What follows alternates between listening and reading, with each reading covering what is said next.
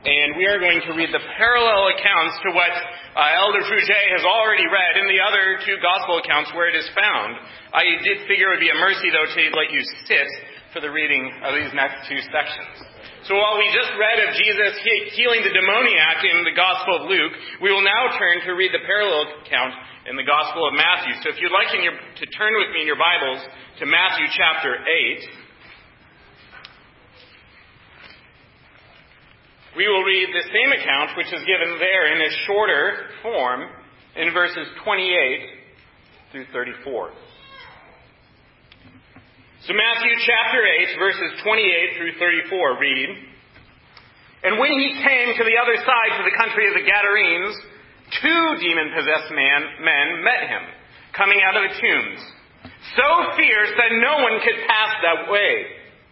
And behold, they cried out, what have you to do with us, O Son of God? Have you come here to torment us before the time? Now a herd of many pigs was feeding at some distance from them. And the demons begged him, saying, If you cast us out and send us away into the herd of pigs. And he said to them, Go. So they came out and went into the pigs. And behold, the whole herd rushed down the steep bank into the sea and drowned in the waters. The herdsmen fled, going into the city. They told everything, especially what happened to the demon possessed men. And behold, all the city came out to meet Jesus. And when they saw him, they begged him to leave their region. If you would now turn with me then to read our third parallel account in the Gospel of Mark, we'll read from Mark chapter 5, verses 1 through 20.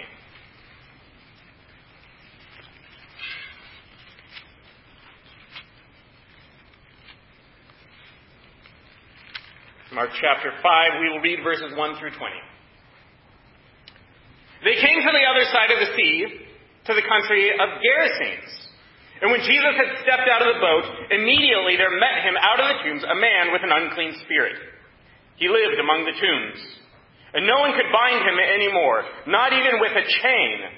For he had often been bound with shackles and chains, but the wretched, but he wrenched the chains apart, and he broke the shackles in pieces. No one had the strength to subdue him. Night and day among the tombs and on the mountains, he was always crying out and cutting himself with stones. And when he saw Jesus from afar, he ran and fell down before him.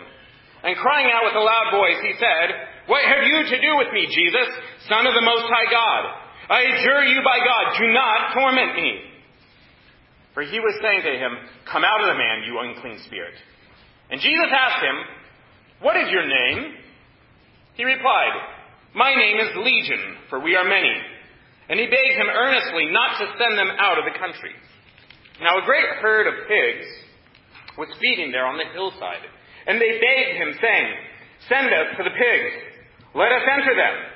So he gave them permission, and the unclean spirits came out and entered the pigs.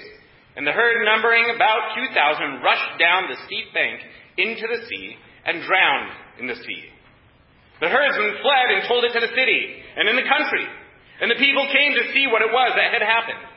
And they came to Jesus and saw the demon possessed man, the one who had the legion sitting there, clothed and in his right mind.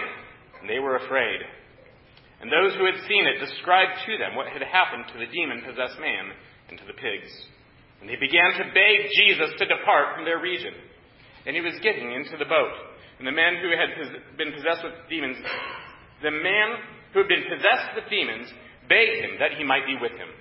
And he did not permit him, but said to him, Go to your friends and tell them how much the Lord has done for you and how he has had mercy on you. And he went away and began to proclaim it in the Decapolis how much Jesus had done for him, and everyone marveled. This is the word of the Lord. All right. I have just had a growing conviction over the recent years this that the, the reading and the hearing of the word is so vital. There are so many churches that abound where the reading of the word barely takes place as a side shelf. And while we, in our tradition, have a high place for the word preached, we also have a rich legacy of the word read and as read in the presence of God's people. And it is hard to get enough of it. So as we turn to this passage, this text, this story of Jesus healing this man, this man in a pitiable condition who has been possessed with demons, I'd begin, like to begin with a little bit of a lighter note. Uh, for those of you who met my third daughter, Cosette, even has happened this morning, uh, you may have been introduced to her by Cozy. But oftentimes, when her more formal name, Cosette, comes up, uh, there is a common conversation that actually happened here with Mr. Bill, which is, oh, that name. That from Hugo's Les Miserables. And I, it actually doesn't directly. So for us, it wasn't that my wife or I had fallen in love with that story or the movie or the musical of any form, but we'd actually heard a local pastor had that name. However, at the, the time, I was actually being trained to be a literature teacher. Actually, I was. I was teaching math, but I still had this part in my part of my heart and mind where uh, I desired to teach literature. And I thought to myself, I surely can't name my daughter Cosette. A name that comes from a great, one of the greatest works of Western literature, without having read the book myself. I would be a poser to use that name, having not read the book myself. So I said I got to hunker down. If those of you who aren't familiar with it, about depending on the printing, anywhere from 900 to 1100 page uh, novel that has all sorts of ambling and ramblings about uh, the uh, French Revolution era. And I made it about a hundred pages in in that time. Now, my sermon this morning is on mercy, but it is not the mercy of short books. Uh, this is a, a roundabout way of getting to the fact that mercy is a theme that Hugo touches on throughout this book. And I do have to say, I finally got around to reading it about a year ago, and I've actually had some conversations with Pastor Prusick about uh, aspects of the book which we both found very moving and touching and, and uh, just brilliant in uh, the way that it was written. It is a story uh, with universal themes that uh, touch every human life suffering and redemption, judgment and mercy. It is a, a book with exceptional characters. Uh, that are bold and fierce. Jean Valjean, the redeemed convict. Fantine, the embodiment of human suffering. Javert, the display of a life without mercy.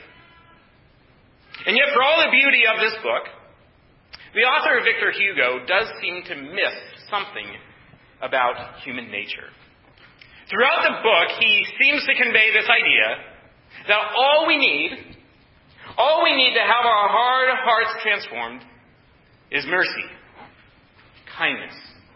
That if people would just be shown a little bit of kindness, then that they would change. That they would turn from their wicked ways. And yet I find that the Scripture gives us a different picture.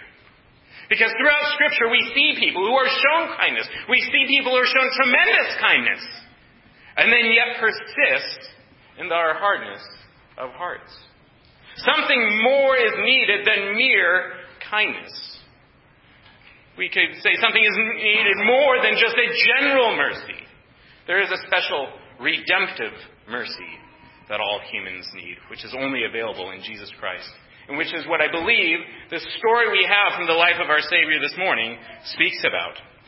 I believe that in this story of Jesus encountering the demoniac, my wife was asking me, why do you call him the demoniac? He's the demon possessed man, okay? So that's all I mean by the demoniac. But as Jesus encounters this demon possessed man, I believe that we see that the greatest mercy is from Jesus is being liberated from bondage and sin. The greatest mercy that you can receive from Jesus is the mercy of being liberated from the bondage of sin. And so, as we consider this story from the life of Jesus this afternoon, specifically with an eye for his mercy toward the demoniac, uh, we're going to actually begin with um, looking at some of the broader contextual things going on in this passage kind of frame the story and looking at some of the things going on within the text. And then we'll move on to see that actually this story, uh, in this story, the demoniac isn't the only one who receives mercy from Jesus. In fact, the townspeople receive great mercy from Jesus, and I would go so far as to say even the demons themselves. But that the greatest mercy is the mercy that was shown to the man who is possessed by a legion of demons.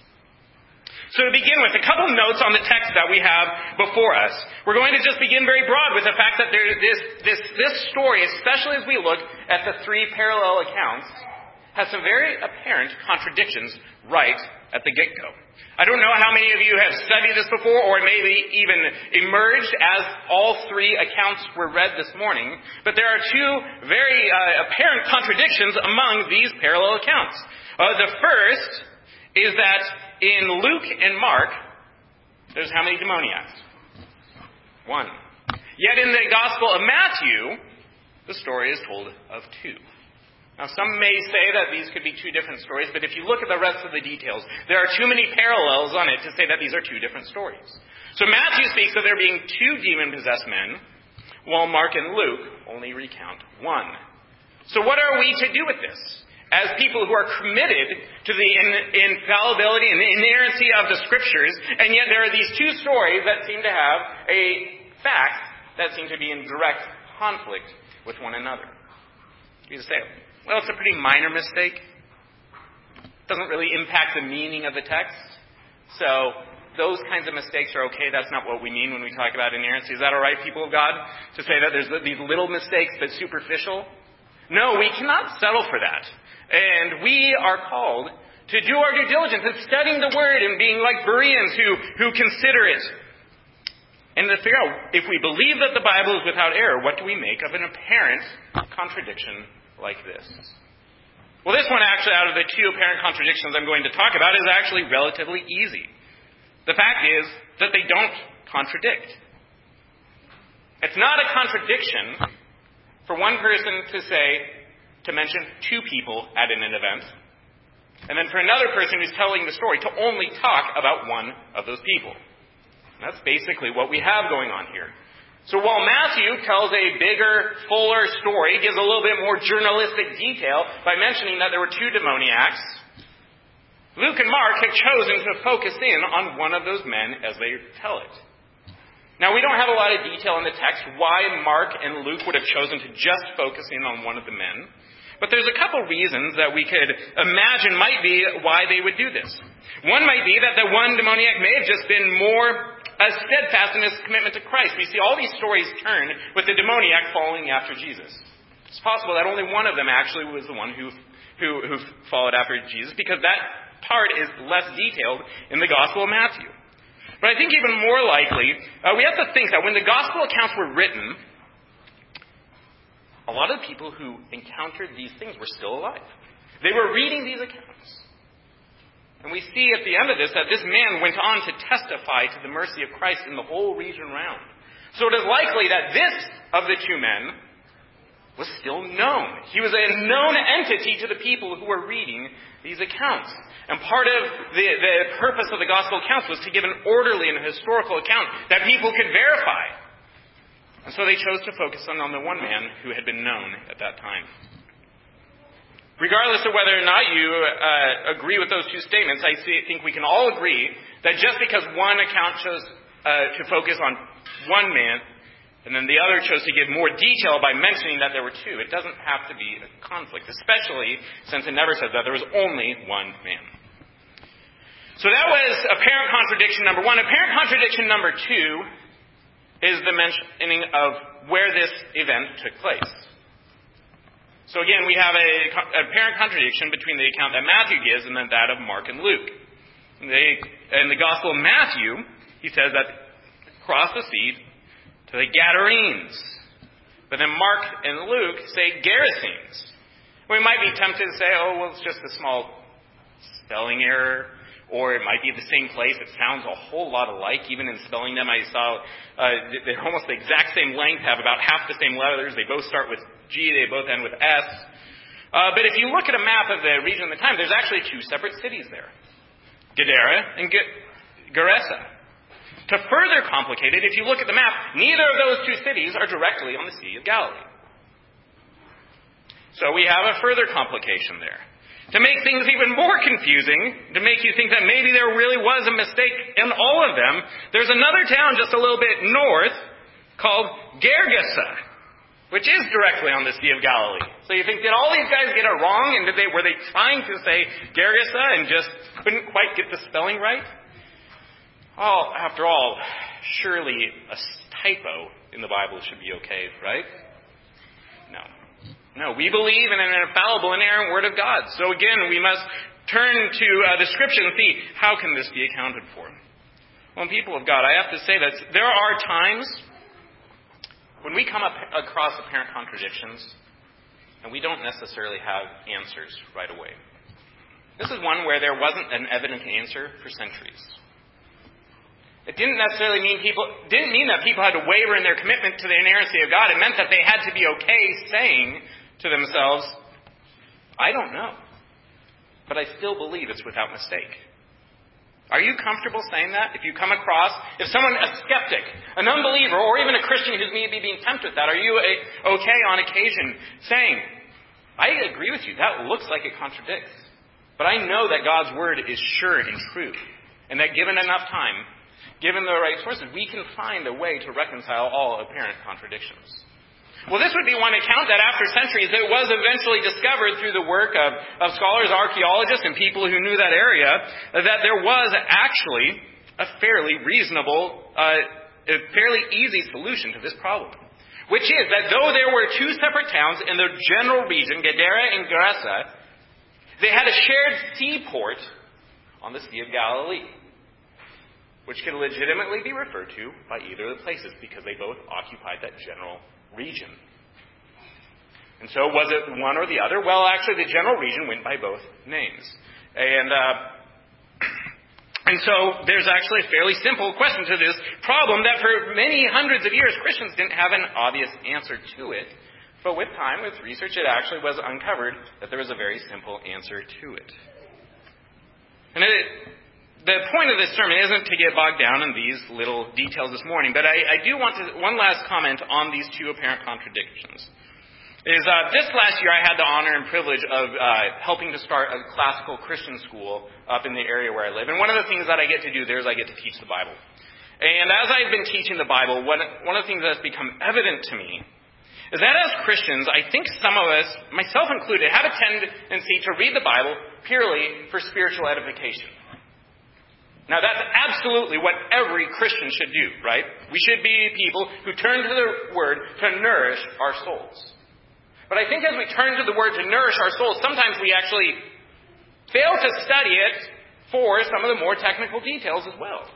And yet, I think we have a duty to do that as well, to know the Word, to, to actually dig into these apparent contradictions and not just shrug our shoulders and be like, well, it doesn't really matter to me for my own personal spiritual life, so I'm just going to move on. But I think we actually have a duty to study the more technical details, even though you might not in that moment feel especially spiritually uplifted while digging into those parts of it. And I know we're all a little bit different. Some of us have different giftings, different inclinations.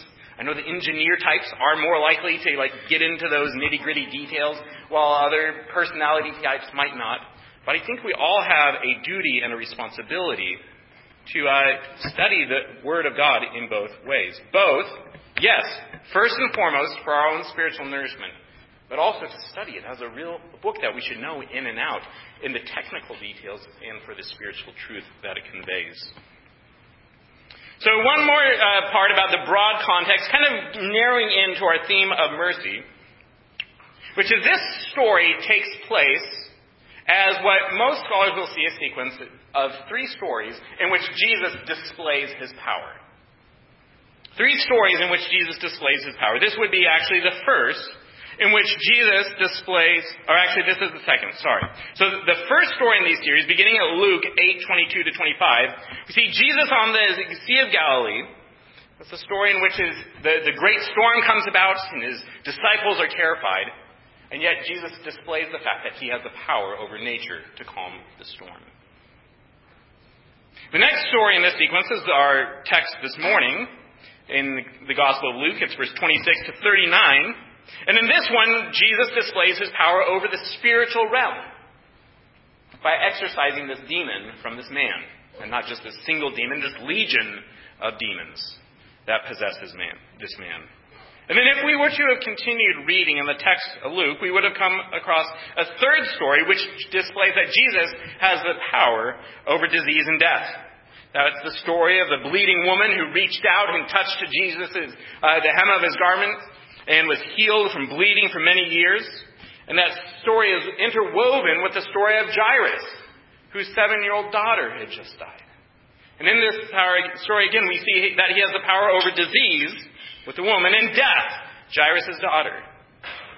So there's this clear sequence of Jesus demonstrating the power that he has over all things the power over nature, the power over the spiritual, and the power over sickness, and the power of, over even death.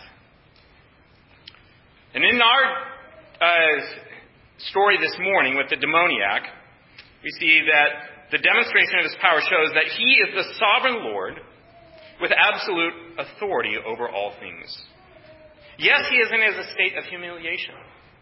Yes, his, his authority and his power might not be as evident as it will be on the day in which he returns in judgment to judge the world. And yet, we must not forget that Jesus displays his, his power over all things throughout his earthly ministry. But that should lead us to a question. Yes, he displays his power, but to what end? What is the purpose of Jesus displaying his power in this way? Is it merely to flex his muscles and to show his strength to the people? Is it to make them awe and, and wonder and like they would at a magician displaying uh, some magical trick? Or is the greater purpose in his displays of power? I think we have to see that we see clearly in here that there is a greater purpose, not merely to show his power, there is something going on. And I think one thing that highlights that is a peculiarity of this story is that Jesus has his, his ministry going on on the other side of the Sea of Galilee. So him and his disciples get on the boat, they sail over, and pretty much the only thing that happens in sailing across is this event. And then immediately sail back. Which seems that Jesus had some very, a very intentional purpose in sailing across there. And the only thing we can really be left to say is that he intentionally went all the way across the sea to save this one man. He went all the way across the sea. Yes, it is a display of his power, but I think more importantly, it's a display of his mercy. And I think that's why uh, that is such a central theme in this story this morning. The theme of mercy, because it is clear that that is at the heart of what Jesus is doing here. So, mercy. Jesus doesn't display his power just for the sake of displaying his power. He displays it to show that he is unlike the other gods. Do you understand that? That the pagan world believed in the gods. They even oftentimes, uh, if you look deeply at their system, they, they believed in a god over the other gods. They believed that these gods have power. They believed that these gods had authority. But what did the pagan gods not have? The pagans did not have merciful gods, right? Their gods had no mercy. What Jesus shows here is that, yes, He's the Almighty, powerful God with authority over all things, but He, in His power, that He could use rightfully to crush us all and to obliterate the earth, has chosen instead to show mercy and grace to some. So before we, though, get to the mercy, the redemptive mercy which I spoke of, that is shown to the demoniac, I mentioned earlier that I wanted to talk about a broader kind of mercy which I see in this passage to the demons and to the people, to the townspeople in this town. Uh, so I, I wouldn't uh, doubt that some of you right now are thinking that this is a strange idea that I'm saying that he showed mercy to the demons. Now, don't worry, don't fret. I'm not saying that he saves them from eternal judgment and condemnation. But I do think if we look at the way that he interacts with the demon in this story, that there is a certain patience and kindness that he shows to them. There's a certain patience and kindness, which we can describe as mercy, that he shows to the demons. Let's consider the interaction that Jesus has. So in verse 28, we begin with Jesus approaches this man and is talking to him, and the first words out are, what have I to do with you, Jesus, Son of the Most High God? I beg you, do not torment me. And when we first get to this verse, there's a, at least for me, was, I was not sure, is this the man talking? Or is this the demons talking? And even as I read on, I was like, which is it both? Is it the demons speaking through the man? But I think that there's a couple clues that this man really is in the background. The man himself is in the background. These are the demons speaking to Jesus. I think a few indicators are there. The fact that they know who this man is. Jesus, the Son of the Most High God. Seems like the demons picked up on that a lot faster than any of the humans in the area. Right? So that's our clue number one, that this is actually not the man talking to Jesus himself, uh, but that is actually the demons. And for, furthermore, when Jesus asked him, What is your name? I guess that could be clue too, just the fact that he even asked it. But then the response Legion. And so we see that it is the demons who are the ones speaking through this man, confirming that they are the one that Jesus is communicating with. So, as the story goes on, uh, Jesus actually commands these demons to leave the man. And yet, right after he responds, which this is the, the sovereign God over all, the one who has already displayed that he has authority over all. And yet, the demons had the gall to even pause for half a second. He commands them to leave, and yet they don't. Rather, they speak back to him and they make a request. And what is the request that the demons make of Jesus? They ask him two things that they not be sent into the abyss, or the outer darkness, depending on what translation you're reading. And then they ask for permission to go into the pigs. And rather than completely freaking out on them for not obeying on the first time, he showed, yes, moms, little application there, not completely freaking out, and dads, myself included, not freaking out and not being immediately obeyed on the first time, he actually grants them their request. He grants them their request to not be cast into outer darkness and to be sent into the pigs. And so there are a few things in this interaction with the demons that I think should display Jesus' patience and kindness, his mercy towards the demons. First of all, is just the striking tenor of the conversations. Again, the fact that Jesus even gave them an ounce of his time. That Jesus interacted with them at all. That Jesus would have any conversation with them is striking. Then further add to that the fact that again he didn't freak out when they delayed in their obedience and then actually granted them what they requested. This shows Jesus' patience with them. Yes, in that moment that he didn't uh, blow his lid on them, but even furthermore, it also shows the general patience of God, both towards the demonic world and to humans. That there is going to be a day of judgment coming. These demons knew that there's a day of judgment coming. They speak about that in one of the parallel passages. But he's being patient with them. That judgment has not yet come. And he's patient in his interaction. He has also showed them a kindness in granting them what they requested to go to the pigs. Yet we must be clear, though there is a mercy, there is a kindness, there is a patience that has been shown to them, it is a temporal mercy.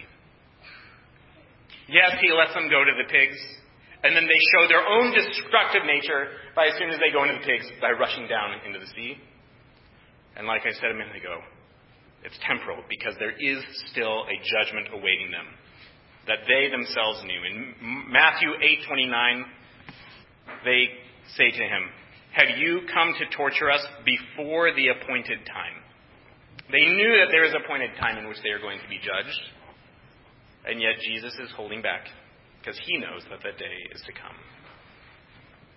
And as we, as the people of God, think about this, think about how Jesus interacted with these demons and shows this kind of patience and kindness to them, to those who are actively opposing everything that he does on this earth, how much more should we show mercy and kindness to the enemies of God?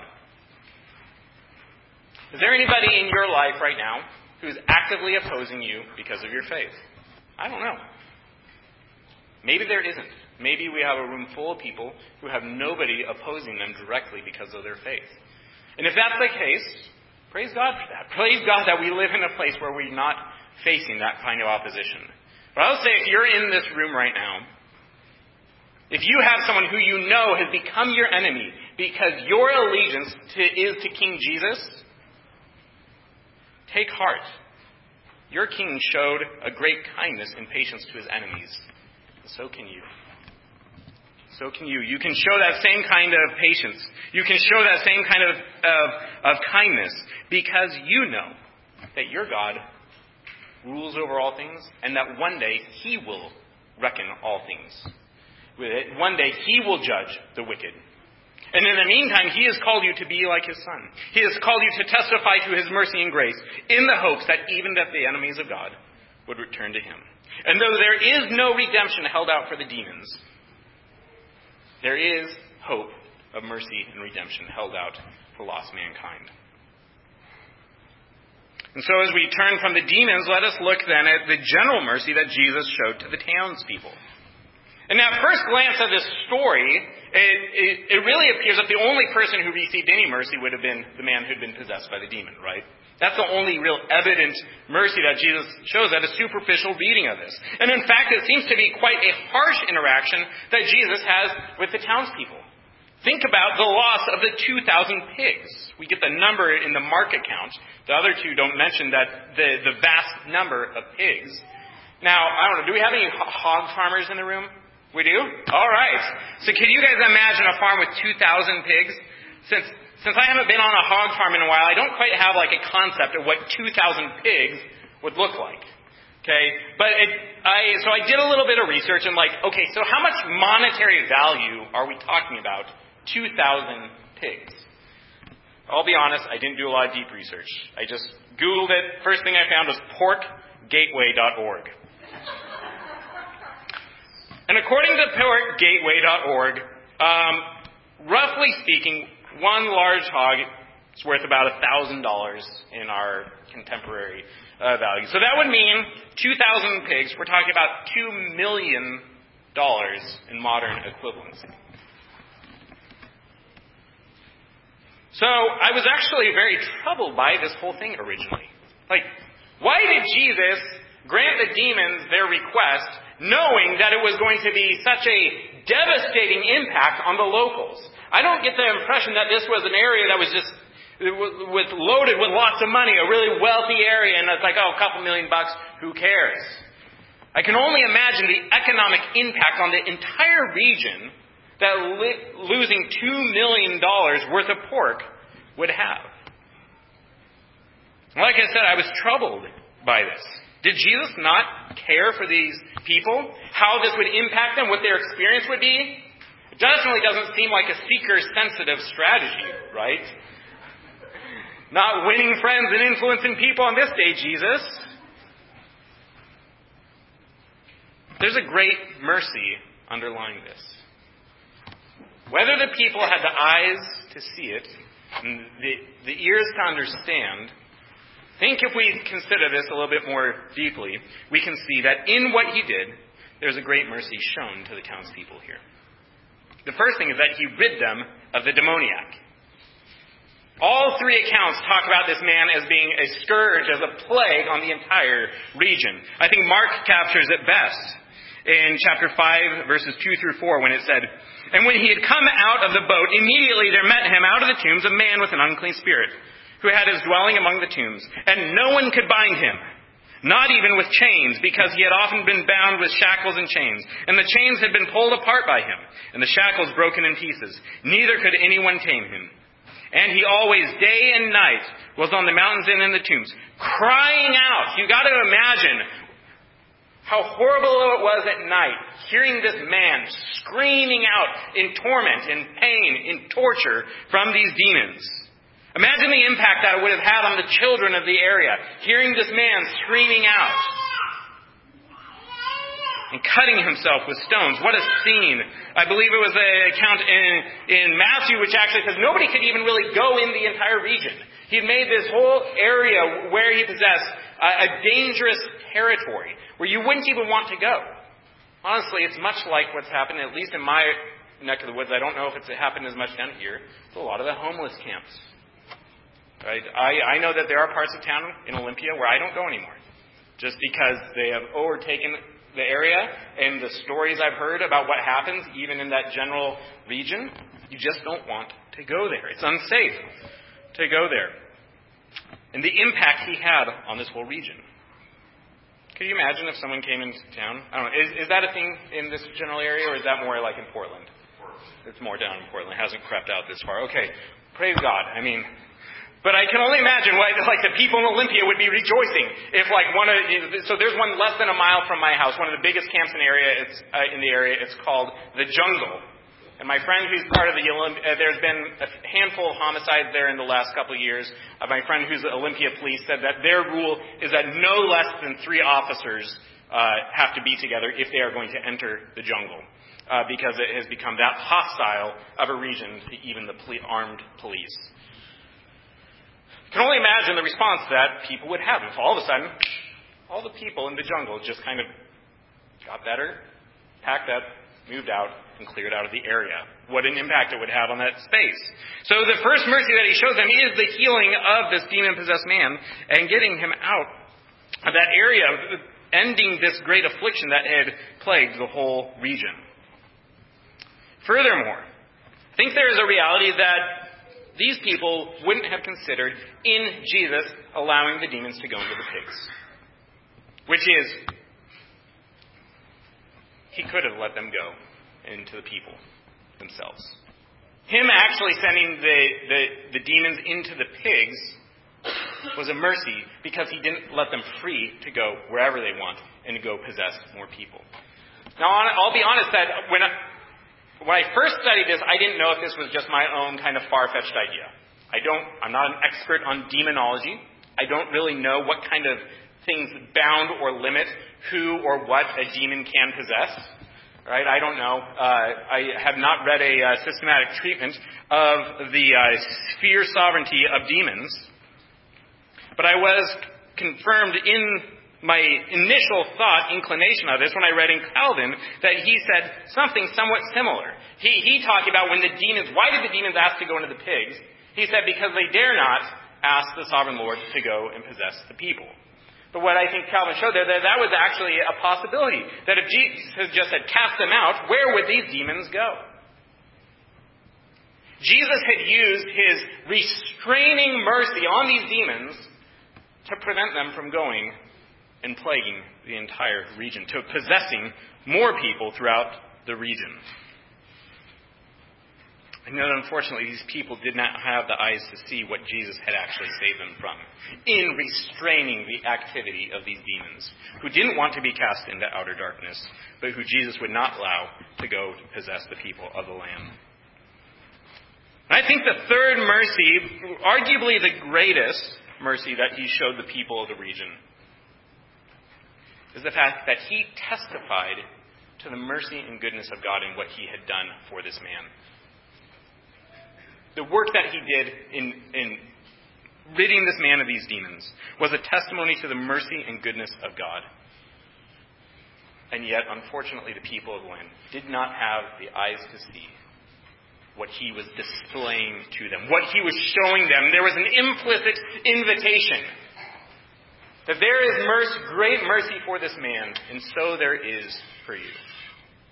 And yet, how did the people of the region respond? They didn't say, fall down before him and say, Please show me this same great mercy. You are so powerful and yet so kind. Instead, they asked him to leave. Don't know exactly. There's two real reasons. I think it's actually probably a combination of both. I think the initial inclination is they left because they were furious about the pigs, right? I think we read this and we think they're upset about the pigs and they don't want to have anything to do with this guy because all that they can see is the economic disaster that he just brought on their region. And they can't get past that. I think there's lessons in that ourselves. Our, our own tendency to be so caught up on the material world, on wealth, on money, our financial status, that we can easily miss the true riches that are in life. But the interesting thing is, is when, when all three passages talk about the people of the town asking Jesus to leave, there's also a comment of them being afraid. You get this sense that they were actually horrified that at his display of power over the demons. That freaked them out. They didn't know what to make of it. And yet, unfortunately, they couldn't see. Like, he's just shown, shown such a kindness to this demoniac Would he possibly, this powerful being who had the authority over those demons, be able to show that same mercy to me? And they just don't seem to be able to see that. But I don't think that discounts the fact that Jesus had shown them a mercy in revealing to them the mercy and kindness of God, but it was their own hearts, their own hardened hearts, which failed to see this mercy. So both with the demons and with the townspeople, we see a general mercy from Jesus, a general kindness, a general patience. And I think that they are true displays of mercy. But the truth is that they aren't redemptive mercy. They aren't heart changing mercy. They aren't the kind of mercy that we will now see as we turn to Jesus' interactions, interaction with the demoniac. And since my uh, primary text here is uh, Luke, I'm going to be speaking of the one demoniac that that talks to. I forgot one more thing I was going to say about the general mercy, which is this. I think as evangelical, as conservative evangelical Reformed Christians, sometimes there's a tendency in our camp, myself fully included in this, to downplay mercy ministry or acts of mercy in this world because we, we know that ultimate hope is found in the gospel alone, right? There is no hope in a homeless shelter or a food bank if that's where the story ends, right? If people are ultimately left in their sins and to an eternity of condemnation in hell, we could bring them all the riches, all the prosperity, all the temporal peace that there is. And yet, how could we call that ultimate mercy in any kind of way? And I think since we know that and understand that, that the greatest hope, that the greatest mercy is in the gospel, sometimes forget the importance of the lesser mercy of that more temporal kind of mercy, that general mercy, just general acts of kindness towards suffering and hurting people in this world. Unfortunately, oftentimes liberals outdo us in this area. They oftentimes are better at showing general kindness to the suffering in the world. Not always. I know that there's a lot of wonderful conservative people who do those things and they just don't tout it, so you don't hear about it, right? But I think there is also some truth in some conservative circles where we think, well, people just need, just need the gospel, and we forget to show them the general kindness. Forgetting that oftentimes it's that general kindness that testifies to the greater mercy that God then uses as a gateway, as a, a path towards showing his special redemptive mercy, which is in the gospel alone. So, people of God, take this to heart that, yes, our ultimate hope is in the gospel, in the hope of salvation, in the forgiveness of sins, and in eternity with God the Father. But that shouldn't discount the place of showing kindness to the suffering people in this world. But the final point, the special redemptive mercy that Jesus shows to the demoniac, this is, I think, the most obvious element of the story the redemption of this man, whose original condition was being possessed by a demon day and night, crying out and cutting himself. A man who is so overcome by the possession of this legion of demons that he's unable to make any plea or request on his own behalf. And then Jesus restores this man. In Luke 8:35 to 36 we read and then they, speaking of the townspeople, they went out to see what had happened. They came to Jesus.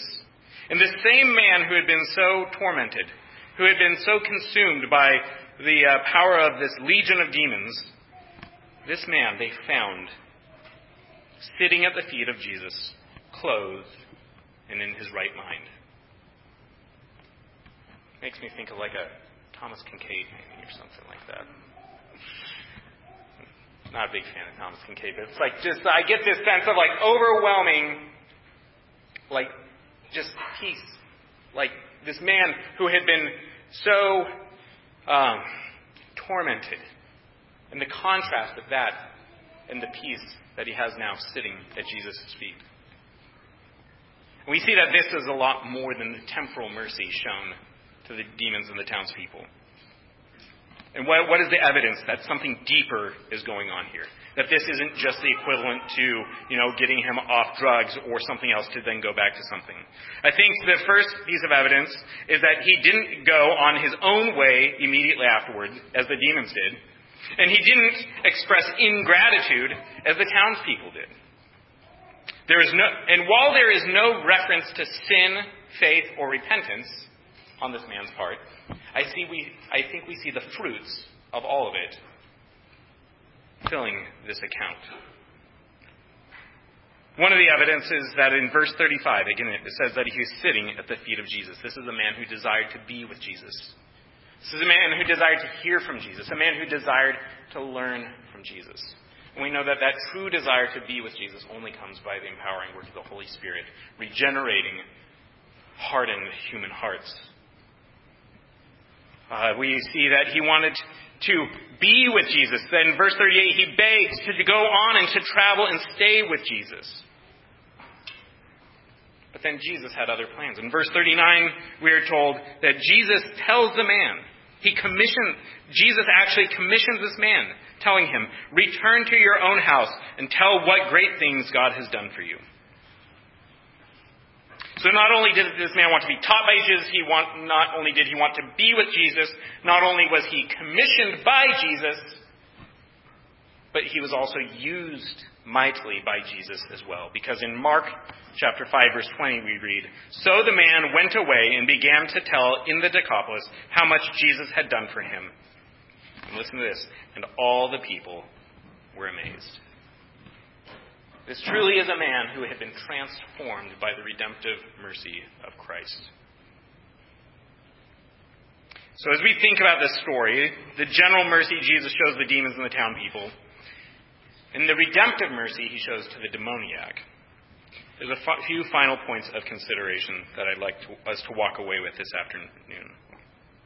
I actually already mentioned the first one, which is that redeeming mercy shouldn't cause us to dismiss the call to general mercy. I want to just say again, because of the importance of how much that testifies to the nature and character of Christ, of our God, as of our Father. That as the church, are we known as merciful people? Are we known as people who show kindness to others in this world? Not because, as Hugo thought, that alone would be enough to transform people. Don't be mistaken. You can show all the kindness that you want to a lost sinner, but you do not have the power to transform their broken hearts. But it doesn't mean that that kindness is irrelevant. Because what it does is it testifies to your God. You are his people, and you are his ambassadors in this world, and people will look at you and know what he is like. So, do people know you as merciful? As kind, as tender hearted, as bringing comfort to the afflicted. Sometimes the mercy is more evident than not. Sometimes mercy comes in difficult forms. Sometimes mercy comes in the form of discipline. Other times it comes with a warm hug. Second takeaway from this general account is do we believe that God can save the most difficult? Think about this demoniac. If you were to go to that region, you know the Messiah has come, and you think, okay, who in this whole area is going to be the most likely to be a follower of this new Jesus guy who's shown up on the scene? Uh, who's going to be the most likely to give up everything and follow after him? I doubt that that insane, demon possessed man who keeps children up at night with nightmares would have been anybody's guess. So when we look out at the world, do we think that we can guess who God is going to save? Who God is going to show his special redemptive mercy to? I, will admit, I, I fall into that. On my street, we pray for our neighbors, we look for opportunities to evangelize them, and we just had a really nice southern family that's in the military moving to the neighborhood. I was like, these are the kind of people that God would want to save. And then we have our neighbors next to us. We actually like them a lot, but they're like super progressive. Uh, I don't want to talk about they're, they're pretty far on the left. And I have this tendency to think to myself, oh, God's going to save this nice southern family and probably not have much for them. But the truth is, I have no idea. God, in His sovereignty, will show mercy to whom He will show mercy. And oftentimes He shows His mercy to the least expected of people. So don't fall into the trap of thinking that we can figure out who God is going to save and then somehow cater our efforts towards evangelism and work toward those people particularly.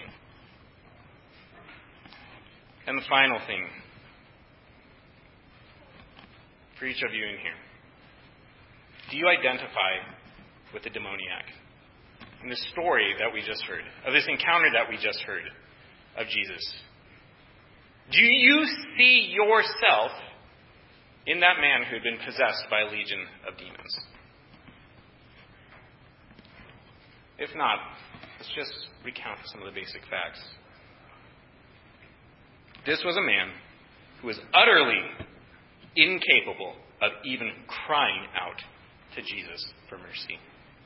Do you know that before the Holy Spirit transformed your heart from a heart of stone to a heart of flesh, so were you. You may have not been possessed by a demon. You may have had the ability to utter words, but you did not have a heart that was inclined to cry out to God. You did not have a heart that would ever, in and of itself, cry out for the mercy of God. And yet, though this man was unable in and of himself to cry out for the mercy of God, Jesus came and changed him and gave him new life. And if you know Jesus as your Lord and Savior, that is your story as well. It's your story if you were raised in a Christian home and you don't know a day in which Jesus wasn't your Lord and Savior. There was a point in time, since we were all born in sin, in which your heart was changed.